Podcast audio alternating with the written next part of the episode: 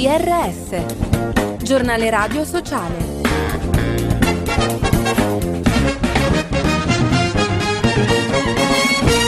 Bentrovati all'ascolto del giornale radio sociale da Fabio Piccolino. Cimitero Mediterraneo, il naufragio dell'imbarcazione a largo delle coste della Calabria è costato la vita a decine di migranti. Il servizio è di Giuseppe Manzo. Provenivano da Pakistan, Afghanistan, Sri Lanka, Iran e Siria le persone vittime del naufragio a largo di Cutro in Calabria, l'ennesima tragedia del mare. Secondo Medici Senza Frontiere è umanamente inaccettabile e incomprensibile continuare ad assistere a tragedie evitabili. Caritas Italiana ha richiamato la responsabilità delle istituzioni per trovare soluzioni adeguate di fronte al fenomeno globale delle migrazioni. Le ACRI chiedono al governo italiano di ritirare il decreto ONG e che l'Unione Europea si doti di una strategia di accoglienza su tutte le rotte di accesso all'Europa. Gravi conseguenze. Dall'inizio del conflitto in Ucraina sono state danneggiate circa il 20% delle aree naturali protette del paese e 3 milioni di ettari di foresta, mentre altri 450.000 ettari si trovano in zone occupate o interessate dai combattimenti sono alcuni dei dati di Greenpeace sui danni all'ambiente prodotti dalla guerra.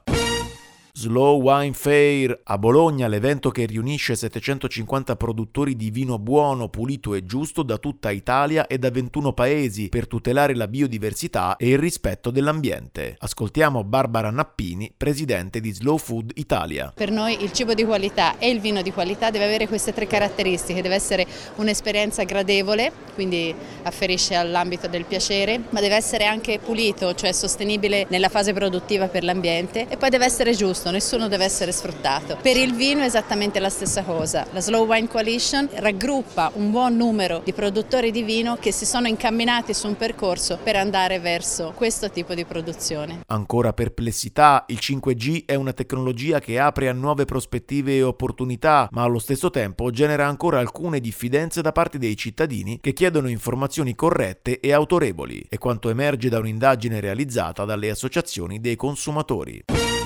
E ora la cultura, la fine del viaggio, al Museo Civico di Castelbuono in provincia di Palermo, la mostra con le immagini del fotoreporter Francesco Bellina che documentano cosa accade all'interno di un centro di smistamento di migranti in Niger. Uno spaccato sulla condizione delle persone e sulle loro storie, ma anche una critica ai governi di tutto il mondo che ignorano il loro dramma.